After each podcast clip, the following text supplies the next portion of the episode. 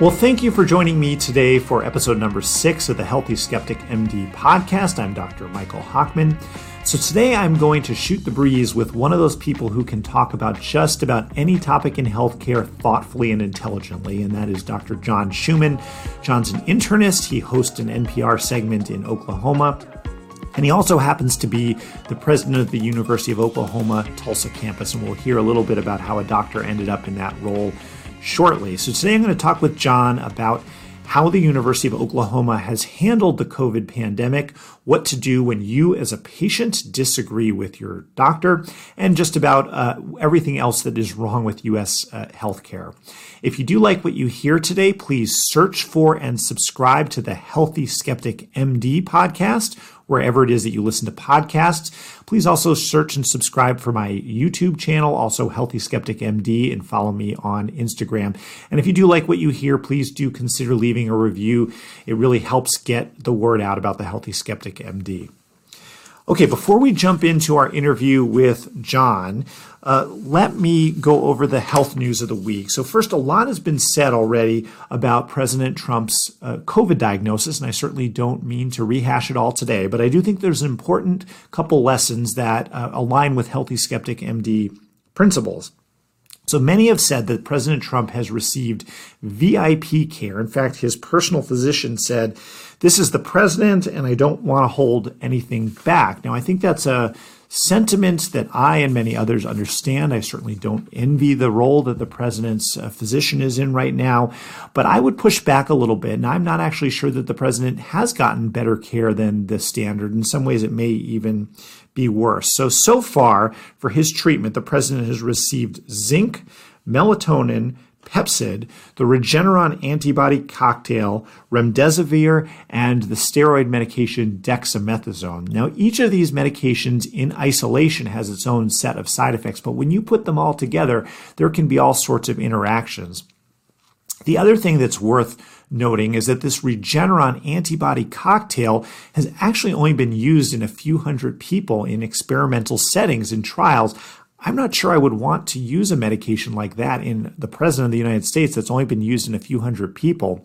And then with respect to the steroid dexamethasone, uh, many of us think of these as benign medications, but as I'm going to talk about in a second, they actually can have some downsides. And these, this medication has been shown to be effective in people with really severe advanced COVID disease that's not responded to the common measures and treatments, but it's actually been, uh, there's been some concerns about harm in people with earlier moderate uh, disease.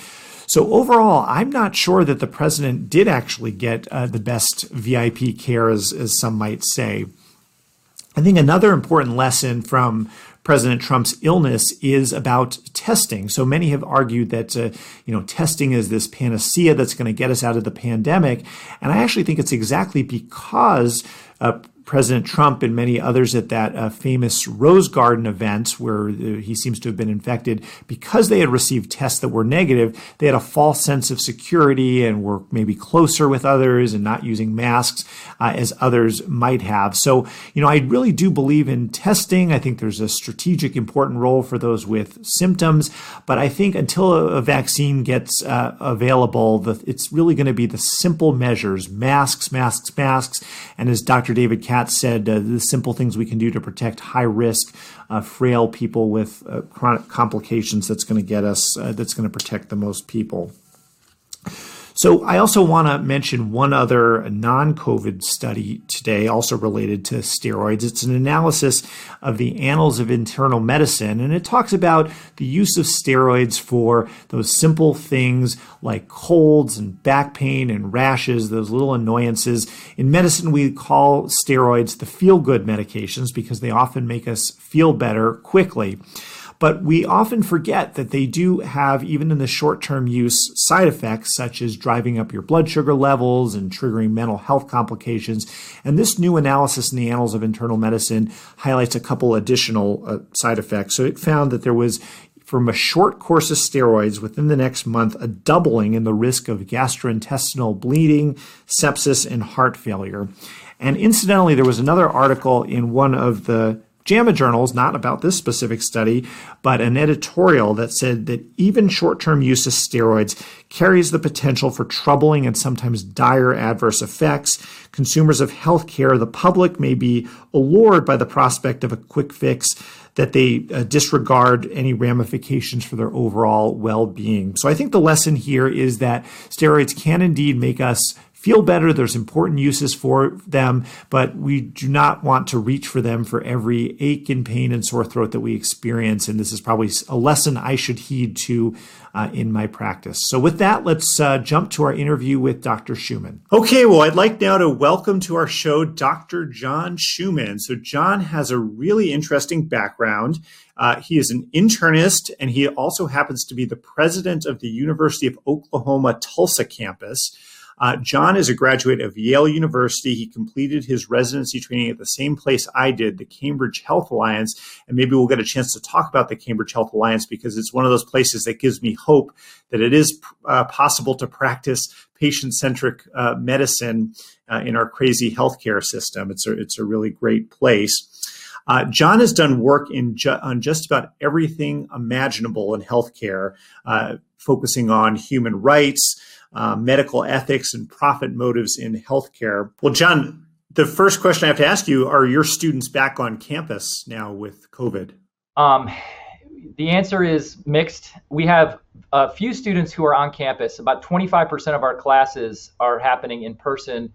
Uh, we have a universal masking requirement on, on all of our campuses, so everyone's wearing a mask anytime they're not, as I am, closed door in my office where I have you know space. Um, and then all of the in-person classes have to be under 40 people in the classroom. Anything above 40 is uh, is moved online, and then they have to have adequate physical distancing in those classes. Basically, our health professional classes are happening in person, where there are rotations. You can imagine third and fourth year medical students, or PA students, or nursing students who are doing rotations in hospital or in clinics. They're meeting in they're they're going in person um, some of our allied health, that's physical and occupational therapy, where they have laboratories or simulations, those are happening in person. But the, but the vast majority of our classes are happening online. Well, it certainly is a simpler situation. Here at the University of Southern California, we do have a lot of residential students, and it's the dorms where we really worry about those uh, outbreaks happening. But it's great that you've been able to at least keep uh, a lot of your university activities uh, open, and it probably helps having a, a physician as a president in this particular uh, circumstance. So, John, you and I have had a number of conversations over the years, and I think we share a common concern about the U.S. healthcare system. What are the barriers that, that interfere with good care and patients getting what they need in our current healthcare system? As I see it, the biggest problem is that we continue um, our single biggest driver or en- point of entry to the healthcare system is health insurance, and that is usually through employer sponsored um, health insurance. And while that's great if you're employed and it's great if you have that as a benefit, um, it really creates a barrier for all of those that are outside of the uh, you know employment insurance system. And of course, there's many many people that are employed that don't get insurance as a benefit, typically lower wage workers, and there are many uh, people for whom they have it as an option but can't afford it. The other obstacles are the incredibly Byzantine structures that we've established um, in our insurance centered system, which are, you know, co-insurance, essentially co-pays and deductibles that act as barriers to people seeking care. And uh, they wind up discouraging people from doing so. And so we wind up with a very, uh, much like our economy, a very unequal, unequal access to the systems. And so we wind up, you know, treating things once they become much more rampant or advanced. You know, particularly things you think of like colon cancer or breast cancer, those kinds of things. Yeah, so it's always struck me that there's a real paradox. On one hand, we have all these barriers that get in the way of people getting the simple things that they really need. But one of the themes of the Healthy Skeptic MD podcast is that we also have a problem of overuse of medical services. And I guess I'll just ask you: Do you do you think we overuse healthcare uh, services? Well, I think the the empiric evidence points to yes, because we, as a nation, spend you know people often quote the number three and a half trillion dollars uh, per year, you know, and it's uh, almost 20% of our gross domestic product is spent on healthcare goods and services. So by that measure in aggregate, we definitely overspend and arguably overuse. But then many commentators would suggest that our overspending is that we're there's inflation or that there's you know a huge amount of waste and so people like the you know people um, institutions like the national academies of medicine have said that up to a third of of that three and a half trillion dollar spend is is wasteful or redundant and so we're not getting actual value for that. So the question of are people getting too many services? I think the answer is in some cases yes definitely but in, in probably more cases we're you know under uh, utilizing services. And so it's that huge imbalance where some are overusing and probably more are underusing or underutilizing or not having a way to, to um, uh, really access the system or get necessary care. So one thing, John, that you've written about, one you've written about many things, but the thing that you've written about uh, that's really caught my attention is um, patients who leave the hospital or leave the medical system against medical advice, essentially when patients don't follow exactly what we, the doctor, tell them. So can you just begin by explaining what does it mean and why might a patient leave a hospital against medical advice? Essentially, the idea is when a patient is hospitalized, they're there on a voluntary basis. And it is amazing what people put up with in terms of our uh, medical regimen as far as testing and treatment and living in a hospital, spending time in a hospital, whether it's you know several days or one night um, for surgical operations, or you know presumably they're doing that of their own free will and they've given consent. But in our in our world in internal medicine, um, people often come in because they have an exacerbation of a chronic condition or an acute condition that leads them to really not be able to care for themselves, and ultimately that's or you know to face uh, serious morbidity or death. And so they come to the hospital, often through an emergency department nowadays, but you know, still sometimes through a direct admission. And so we do our best to diagnose and treat their illness. Now, all kinds of pressure comes to bear to get patients out of the hospital. We we definitely don't want to keep them in there any longer than they need be. And in fact, that health insurance system that I talked to has specific recommendations or guidelines that they're going to threaten the hospital with non-payment if, if a patient stays longer than a certain diagnosis merits. That's known as the DRG or diagnosis related group system. But in any event, a patient has every right to say, the heck with this, I'm out of here. I hate the food. you keep sticking me with needles. I, uh, you know, I want to go outside and smoke. Uh, I want to do a lot of things that, uh, you know, have control over my destiny. And right now, I've I've surrendered a lot of control, and I'm very frustrated. So I'm going to leave. And the whole convention of AMA was, I think, dreamt up probably by lawyers. Um, the idea being that we want a patient to actually sign a physical piece of paper, a document that says they attest and understand that they're signing out against the medical advice of the healthcare team, of the doctor that's treating them, and understanding that the responsibility may fall on them. And what's too bad about that is that we we do it in a punitive way, I think, very often, not always, but we sometimes there's a small sense of relief because frequently patients that sign out against medical advice are agitated because of the fact that they um, may be withdrawing from a substance or they may want to go outside and smoke or they may want to eat the kind of food that they choose to eat rather than what we serve them in the hospital. Um, and so they're sometimes willing to sign the form and say, kind of, here's my signature, out the, the heck with you, I'm out of here.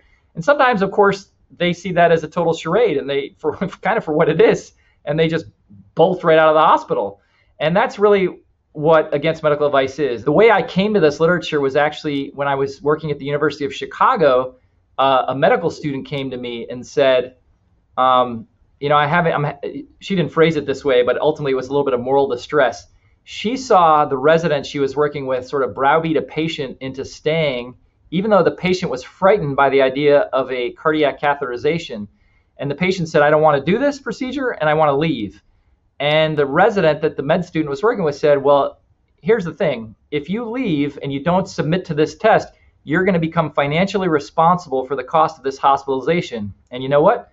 The patient wound up staying, having the procedure. Fortunately, everything went okay. The patient did fine, and the patient wound up going home. And I don't even remember if the patient was found to have a cardiac lesion or if it was remedied. But that medical student came to me as a small group advisor and said, This really upset me and in fact, I had never heard that, but it was a, a, well, a pervasive medical urban legend that if you sign out against the hospital, sign out against medical advice, you become financially responsible for the cost of the hospitalization. It wasn't true then, it's not true now, and yet it is still a pervasive medical urban legend. Well, that story actually triggers a memory I have from my training when I had a patient who had was admitted to the hospital with very out of control blood pressure, and the cardiologist came in and had some recommendations and wanted to increase the, the blood pressure medications, and the blood pressure still wasn't at adequate control. And the patient was getting antsier and antsier, and he had some family obligations he wanted to handle. And basically, the cardiologist came in and said, You cannot leave. We need to get your blood pressure under control. And he told, told me after the cardiologist left, I really have to get out of here. And I said, All right, well, let me see you in clinic and we'll do what we can do. And the patient followed up, and actually, his blood pressure was much better when he was out of the hospital, maybe because he was not getting poked with needles and woken up by nurses all the time. Uh, and we were able to very nicely titrate his blood pressure medications up as as an outpatient. And uh, you know, it was the first time that it occurred to me that maybe the doctor's advice isn't always the right advice, even if they are a um, you know a specialist in whatever uh, area uh, topic that would be. But we doctors do get uh, for lack of a better term, bent out of shape when pa- when patients don't follow exactly uh, what we say. And uh, you know, I'm guilty of this as any, as guilty of this as anybody else. Why is it that we we doctors get so uh, bothered when patients don't do exactly as we say? Well, as you mentioned, it's the the ego thing is a huge part of it. So we are. Uh, ostensibly, most of us are good apples. We're trying to do the best we can. We're trying to do what seems medically right. And you know, patients come come to us and ask for our help, and um, we do the best that we can. So when they disagree with us, and they may not disagree with us on the merits, but they simply may have a need that has to be fulfilled. And um, in thinking about this, you know, I talked a little bit about tobacco abuse, but it could be um, untreated or undertreated chemical dependency, so alcohol abuse or, or certain drug abuse. Those are major reasons why people sign out against medical advice. But there are also social determinants, and I know you've you know, talk to other uh, guests on the program about social determinants. It could be a rent payment, or very importantly, it could be a job. Someone might lose their employment because they, they don't have paid time off or the ability to um, essentially get treated for their illness. The threat of losing their job is so strong and so severe as to cause economic hardship that they that they want to leave the hospital. So we the, so the reason of why they want to leave may have nothing to do with the actual medical knowledge or medical care we're providing, but it, it does affect our ego. We think, oh, why you know why aren't they listening to my advice? That's one thing. And I'd say the second big reason is the fear of liability. So if if a patient, you know, the the the catastrophe scenario is they either walk out or they sign out against medical advice and walk out of the hospital and then they drop dead from the heart attack or the stroke or, or what, what have you, whatever I mean we're treating them for or even what we're not treating them for and so the, the perceived potential guilt of that, just the emotional guilt, but of course the, the negligence guilt. I think that the liability fear is, is overblown. Uh, but again, I mean, hospital lawyers have written those, those documents that we do ask people to sign.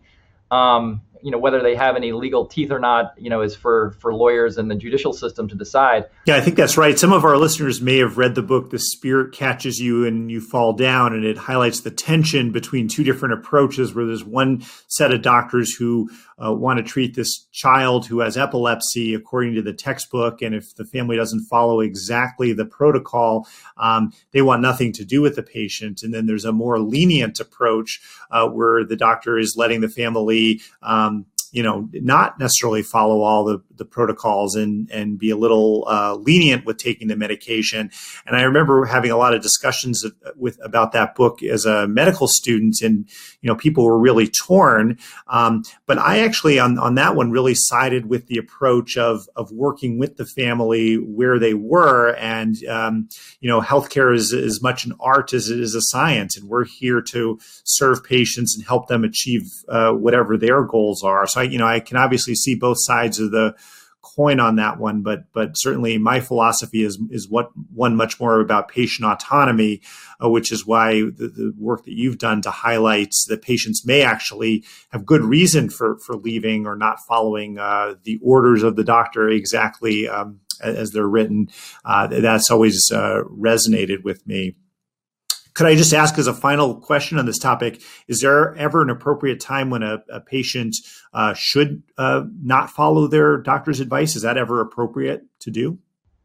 I mean, I think the simple answer to that is yes. Um, I think too often we present things, we pre- present options in a skewed manner. That is, we will often lead with the procedure or the treatment regimen that we think we ideally think is efficacious, that's liable to help the patient or treat the condition.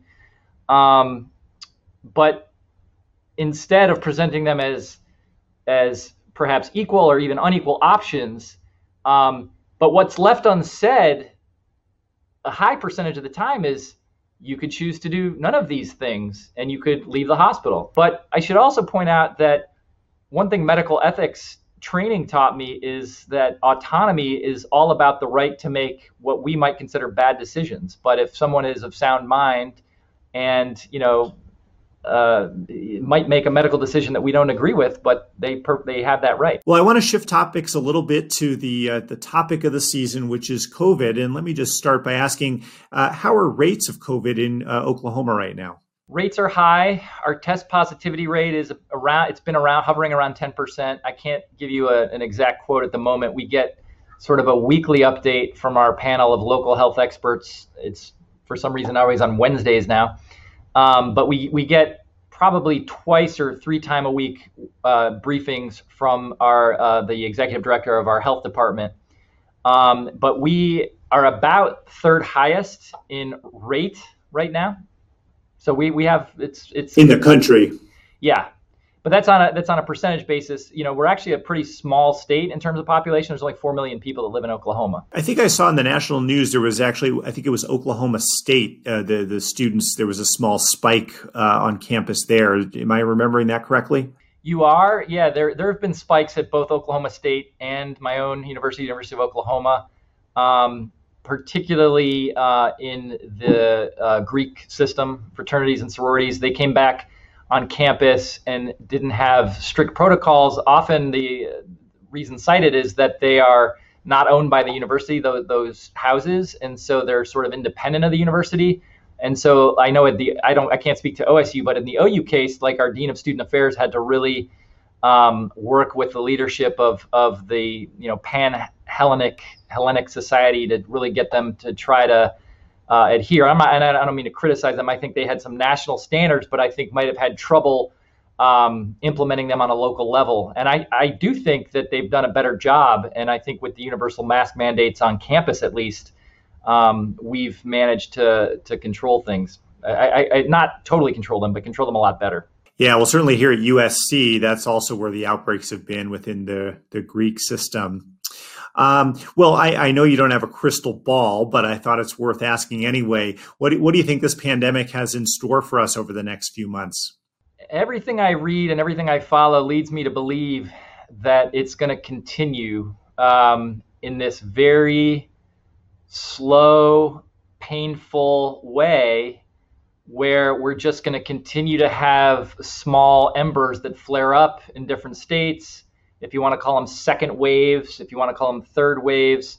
We don't, you know, as has been stated on your program and everywhere else, the lack of a national policy, of a coordinated effort, of state policy in my state, um, we have way too much of a patchwork that has led to individual uh, localities and institutions, businesses, or in our case, universities implementing their own rules and regulations, and it's it's just been frankly a nightmare. I mean, it's just been uh, chaos, and and so we I, I just shy of, of a you know major shift in national direction. I don't see this getting any better. And yes, I am hopeful of a vaccine, but a- any prediction that we're going to have a vaccine in calendar year 2020, I think, is uh, hopelessly naive.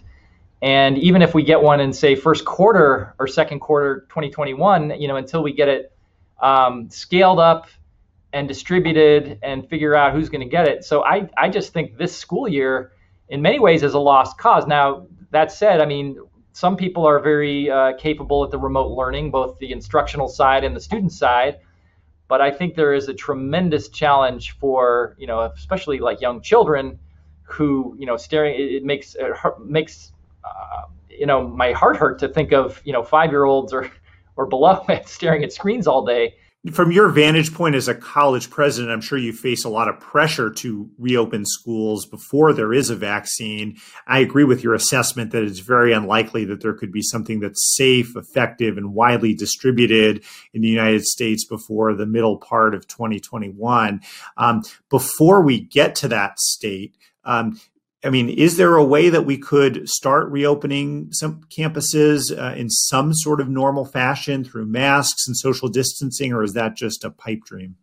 No, I think we can absolutely do it. I just think we have to have we have to have better systems in place to figure out you know and i actually i learned a ton from your your interview with dr david katz who uh, just we need to risk stratify better and we know you know, we've known all, pretty much all along, but we have failed to implement sound solutions for protecting the most vulnerable, be they the aged and or those with the comorbidities.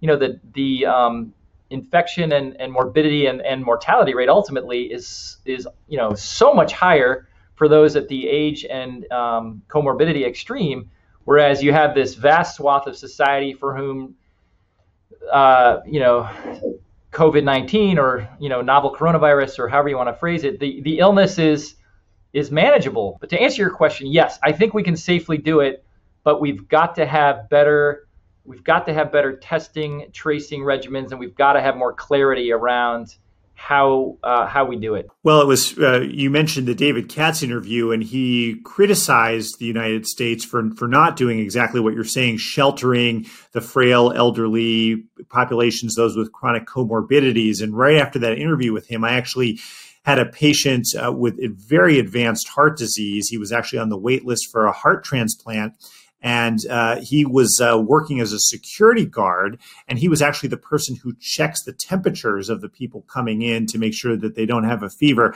i couldn't think of a worse job for someone like that to have and then the other hand, we have these young, healthy people who are out of work, desperate for work. And it just strikes me that we could figure out a way to be smarter, more creative, and get the people who are uh, safer and less likely to have a complication be the ones on the front lines. I mean, you even see it in the grocery stores. It's the geriatric uh, patients that are bagging the groceries, and it just doesn't make any uh, any sense. Well, John, I so appreciate your joining uh, today. Uh, you know, it was really a, a, breath of fresh air to hear your perspective on uh, how to make our healthcare system uh, better. Uh, if you like what you heard today, we're the Healthy Skeptic MD. Subscribe on uh, YouTube. You can search for Healthy Skeptic MD wherever you listen to podcasts. Thanks for joining, and we'll be back again next week. Thanks.